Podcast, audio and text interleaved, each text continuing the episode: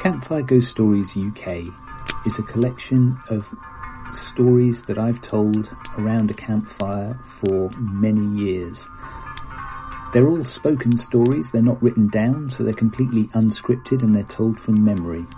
Most are located in or around a particular village in southern England, although I'm not going to reveal the identity of that village. They're suitable for anybody really, from the age of maybe somewhere between 8 and 10 upwards.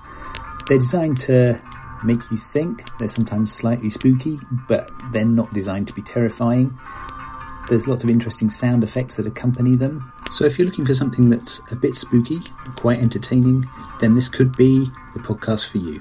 Come and take a listen.